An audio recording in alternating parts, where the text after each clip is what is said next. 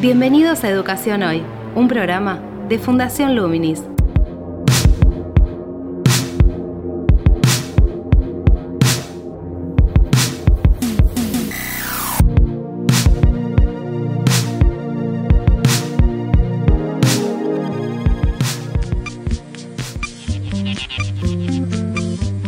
Tal? Soy Gabriel Torre y estoy dando comienzo a Educación Hoy, el podcast que realizamos desde Fundación Luminis abordando diferentes temáticas de educación en Argentina y en el mundo.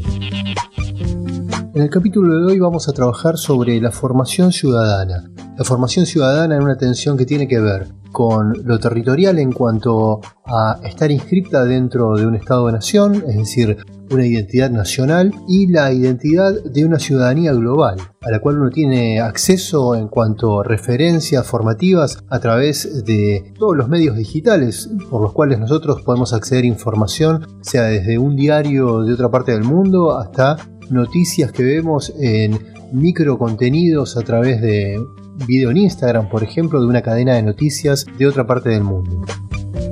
También teniendo en cuenta el contexto de una pandemia global en el cual estuvimos y estamos viviendo situaciones muy similares en todos los países de, todo el globo terráqueo, esto también refuerza esta identidad global, esta identidad que atraviesa las diferentes culturas para establecer encadenamientos de vivencias, de vivencias comunes que de acuerdo a cada grupo de pertenencia adquieren determinado matiz.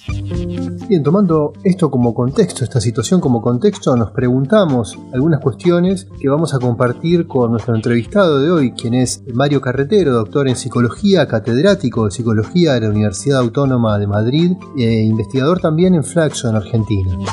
Él tiene un libro vinculado a este tema que tiene por título Documentos de Identidad del año 2007. Bien, en torno a todos estos temas vamos a tener un diálogo con Mario Carretero, como mencionamos, y los invito a que lo escuchemos. Actualidad en Educación Hoy. ¿Cuáles son las necesidades de formación ciudadana en el contexto de una pandemia global? ¿Y qué puso en evidencia en ese sentido la pandemia? En primer lugar, y esto no, evidentemente no es ninguna nueva idea, la está reconociendo prácticamente todo el mundo, ¿no? La pandemia ha supuesto un quiebre, una ruptura, digamos, con, con todos los fenómenos sociales, políticos y culturales. Por lo tanto, es razonable que también afecte, digamos, eh, a la escuela y particularmente a la educación cívica.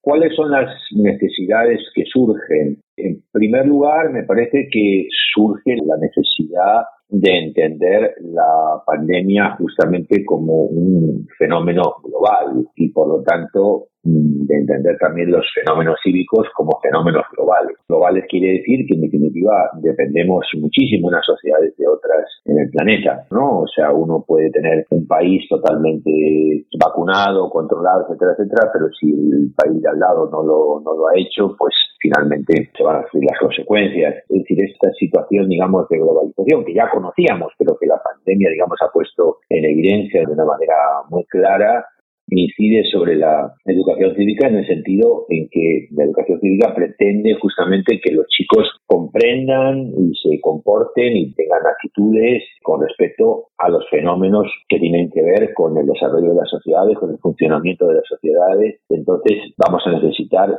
que los chicos comprendan y cambien sus actitudes con respecto a todos estos cambios de, entender que, lo cual supone entender que fenómenos tan importantes como, como la salud, que afectan en definitiva a, todas las personas del, mundo, dependen, digamos, también de las interacciones entre países, de las interacciones entre, entre naciones. O sea, en síntesis, yo creo que hemos pasado de una educación cívica que tenía su foco fundamentalmente en los fenómenos nacionales, es decir, de cada nación, a una educación cívica que inexcusable ya tiene que tener en cuenta el funcionamiento del planeta en su conjunto. Y en ese sentido, entonces, ¿cómo incide esta pandemia en la construcción de una identidad nacional global ciudadana?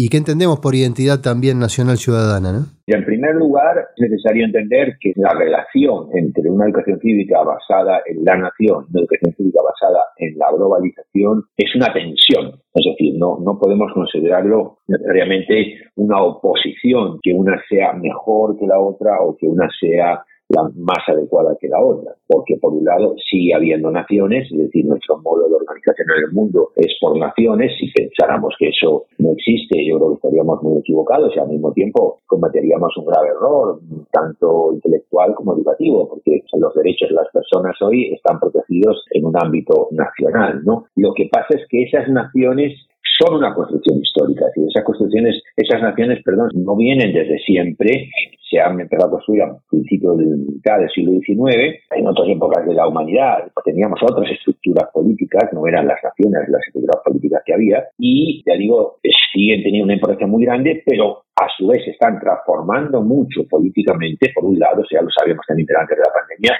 y por otro lado, eh, al avanzar cada vez más el fenómeno de la globalización, hace que, por ejemplo, un fenómeno como una pandemia sea increíblemente más peligrosa que sin la globalización. Entonces, es necesario tener en cuenta, digamos, esa educación cívica de la nación que relacione o, sea, esté en tensión con una educación cívica basada en la globalización. Pero, repito, es una tensión, o sea, no, no estoy diciendo que una sustituya a la otra, sino que se entienda que hay esa tensión. En primer lugar, en relación con tu pregunta específica, bueno, lo primero sería, yo creo, incluir en la educación cívica un contenido importante que es que los chicos entiendan qué es la globalización, qué es la globalización como fenómeno social histórico imparable, es decir, con ventajas, con inconvenientes, sin duda ninguna, en algunos aspectos con algunas consecuencias negativas muy importantes, pero están ahí. Es decir, entonces es muy importante que otras también positivas, ¿no? Es decir, por ejemplo, Argentina es un país de inmigrantes. Bueno, la inmigración hasta la segunda mitad del siglo XX o incluso hasta los años 70 eh, del siglo XX era una inmigración donde una persona se iba, una familia se iba de un país, digamos, para no volver nunca más o volver a su país de origen una o dos veces en su vida, como mucho. Y ahora, sin embargo, la inmigración es una inmigración que permite ir y venir continuamente con tal de que haya un mínimo recursos económicos, porque los viajes en el planeta se han digamos, abaratado muchísimo y se han convertido además en fenómenos masivos, ¿no? Por tanto, hay consecuencias positivas y consecuencias negativas. Pero en todo caso, repito, el objetivo fundamental sería que los fenómenos de globalización fueran un elemento importante en los contenidos de educación cívica, ¿no? Mencionabas una tensión entre la identidad global y la identidad nacional. ¿Qué tipo de, de, tolerancias o concesiones o negociaciones se dan en esa tensión y deberían trabajarse en la educación para que no sean un conflicto en la sociedad? Claro, exactamente, deberían trabajarse. A ver, no hay soluciones fáciles a esa, a esa tensión, pero sí es importante que algunos conceptos, como me estás preguntando, pues se empiecen a introducir de una manera muy importante, ¿no? Por ejemplo, a mí me parece que es importante introducir el concepto de las nuevas entidades políticas que están surgiendo en el mundo, que no son ni naciones ni otros conceptos políticos, por ejemplo, en la Unión Europea, por ejemplo, Mercosur, ¿no? Son agrupaciones de naciones. ¿Qué camino van a tomar? Bueno, en realidad yo creo que no lo sabe nadie. Lo que sí está claro es, que las naciones que forman parte de esos bloques ya no tienen las mismas atribuciones que las naciones del, del siglo XIX ni incluso de la primera mitad del siglo XX. Es decir, son naciones que están insertas en una serie de acuerdos con otras naciones y eso supone, en definitiva, por ejemplo, que afectan a la libre circulación de las personas, por ejemplo, que a veces afecta también a la posibilidad de libre circulación laboral. La Unión Europea, por ejemplo, una persona de Alemania puede trabajar en Italia y no tiene que pedir ningún permiso. Es decir, en definitiva, afectan a los impuestos, afectan a muchísimas cosas. Entonces, que el chico comprenda cómo las naciones se están transformando y cómo eso afecta a sus derechos también, a sus deberes, ¿no? Me parece que es algo muy importante, ¿Cómo se trabaja en la institución escolar la diversidad de identidades y reclamos sociales que deben estar también inscriptos en esa tensión entre lo global y lo local en algunos casos? ¿Y qué tipo de reorganización conlleva en la escuela, no? Sin duda ninguna, yo creo que esta es una pregunta muy importante, ¿no? Porque plantea la necesidad de una educación cívica que no simplemente transmita conocimientos o actitudes con respecto a las estructuras sociales ya existentes, sino que la educación cívica sea una educación reflexiva y que pueda ejercer la crítica sobre la sociedad en la que los chicos viven. Es decir, la pregunta que me estás haciendo es cómo se trata la diversidad de identidades y reclamos sociales. Es que habrá algunas escuelas donde a lo mejor se niegan los reclamos sociales. Es decir, hay, hay sectores sociales que creen que hay personas pobres porque quieren ser pobres o porque no quieren trabajar. Esto está en la mentalidad de una cierta parte de, las personas en muchos países. Y como está eh, en su mente, quieren también que esté en la mente de su salud, de sus hijos, ¿no? O de sus alumnos. Es decir, en definitiva, esta pregunta realidad remite a una escuela meramente reproductiva del sistema social o una escuela que sea un instrumento de crítica y transformación y reflexión sobre los conflictos y contradicciones de ese sistema social. Eh, sin duda ninguna yo abogo por la segunda opción, ¿no? Y una educación cívica que intente ser crítica y reflexiva supone llevar de alguna manera la discusión explícita del conflicto al, aula. Pero esto me parece que es muy interesante y muy positivo y muy educativo, ¿no? Significa comprender mejor las sociedades por un lado y por otro lado significa y crear ciudadanos más participativos, más críticos. Obviamente siempre respetando las diferentes opciones ante estos problemas, ¿no? Por ejemplo, ya digo, si tenemos una pregunta como lo que yo hacía antes, es decir, ¿por qué hay pobres? Nos encontramos, por ejemplo, con en Argentina con un aumento de la pobreza en los últimos años, ¿no? ¿Por qué ocurre esto? ¿Y qué se puede hacer eh, ante esto desde la educación cívica? Bueno, nos vamos a encontrar con diferentes respuestas. No todas van a coincidir. Y me parece que es muy importante que la educación respetemos y inculquemos también esa diferente visión. Ahora bien, justificada, razonada, reflexionada, y entonces lo mismo con respecto a las identidades. Yo creo que una de las grandísimas transformaciones que ha tenido hoy la educación, digamos, en los últimos 10 años aproximadamente, o menos incluso, ¿no? Es toda la discusión con respecto a las identidades sexuales, ¿no? Es decir, todos los jóvenes, adolescentes, transexuales, orientaciones sexuales eh, distintas a las, a las, digamos, consideradas bipolar clásicas, ¿no? El masculino femenino, eso está siendo un desafío importantísimo para, para, la escuela. Bueno, es muy importante que esto aparezca como un tema importante y como un tema que se pueda tratar y que se pueda tratar de una manera lo más disciplinar posible y lo más respetuosa posible. ¿Cómo se puede trabajar el diálogo cuando no necesariamente se llega a un acuerdo o a un consenso en torno a estos temas? Bueno, es que diálogo, a mi opinión, lo fundamental es que se dé el diálogo. ¿No? Es decir, que se dé las diferentes posturas, el respeto por diferentes posturas. Que haya diálogo no quiere decir necesariamente que haya consenso. Que exista el diálogo me parece importantísimo y yo creo que dialogar es una de las esencias de la educación cívica. Y, pero ya digo, fundamentalmente que se escucha al otro, que se logre entender qué es lo que dice el otro. Voy a poner un ejemplo que por ejemplo en mi equipo de investigación estamos trabajando en una, en una escuela. La obra de teatro Campo Minado de Lola Arias, que ha dado luego dio origen a, la versión fílmica Teatro de Guerra, realizada con, digamos, con la imitación del teatro documental, ¿no? Con seis excombatientes ingleses y, y argentinos de la Guerra de Malvinas, es una experiencia cultural que, como se puede ver en esa obra, lleva a esas personas que fueron excombatientes, es decir, que estuvieron en definitiva en un frente de batalla, ¿no? A poder dialogar. Obviamente no están de acuerdo en muchas cosas, pero logran encontrarse en un espacio cultural como es esta, esta producción de, de, Lolarias y llevar a cabo un diálogo. Bueno, nosotros justamente estos días introduciendo esta obra en una, en una escuela y haciendo que los chicos dialoguen sobre ese diálogo que ven. O sea, por decirlo de alguna manera, va a la diálogo sobre diálogo. O sea, es decir, la, existencia de ese diálogo les muestra a los chicos que dialogar es posible y a su vez eso les fomenta a que ellos puedan dialogar. En esa experiencia que están llevando adelante ya, digamos, ya se implementó y si se implementó, ¿qué aparece?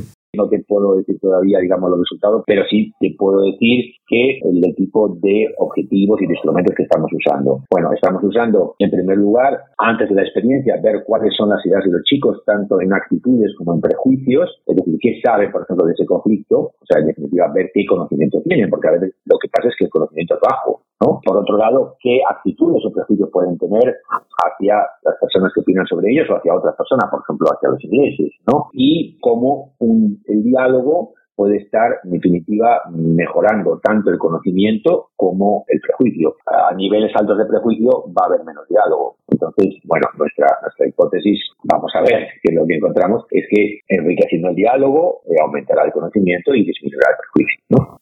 Bien, esto de alguna manera estaría aportando también a la construcción de una identidad global. ¿Qué rasgos te parece que sería necesario incorporar en la formación ciudadana teniendo en cuenta esa expansión de la identidad, ¿no?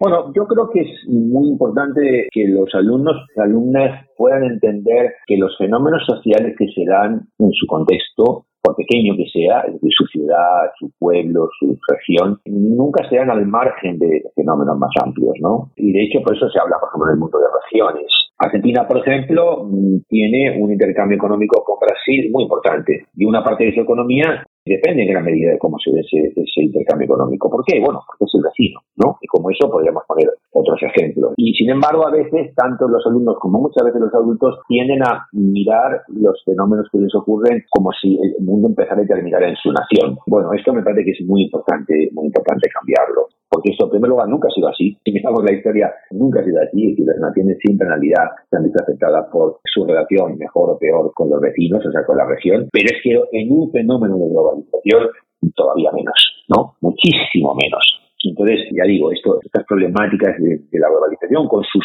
tensiones, con sus conflictos, con sus problemas resueltos, con sus problemas no resueltos, es fundamental entenderla. Pongo otro ejemplo del, del, cotidiano. Se han retirado las tropas tanto de Estados Unidos como de otros países de Afganistán, gran discusión del efecto que eso va a tener sobre las mujeres. Ahí tenemos un grandísimo conflicto, ¿no? Porque evidentemente eso va a afectar los derechos ciudadanos de las mujeres en Afganistán, está claro, pero por otro lado lo que se estaba haciendo el imperialismo. Es decir, que entonces ahí vamos a ver cómo, por ejemplo, tenemos un conflicto muy grande, una tensión muy grande entre derechos de las mujeres, definitiva derechos basados en una identidad de género, y por otro lado, intentar cambiar eso mediante una política imperialista, que es invadir un, lugar y obligar a las personas a hacer determinadas cosas y, y, dominarlo y oprimirlo. Entonces, ahí vemos cómo tipo de problemas con los que nos encontramos en el desarrollo de la ciudadanía no son fáciles. En torno a todos estos temas que hemos estado hablando, ¿hay algo que no te haya preguntado que te parece que es importante que esté presente teniendo en cuenta que lo escucha un docente, un directivo? Yo creo que la educación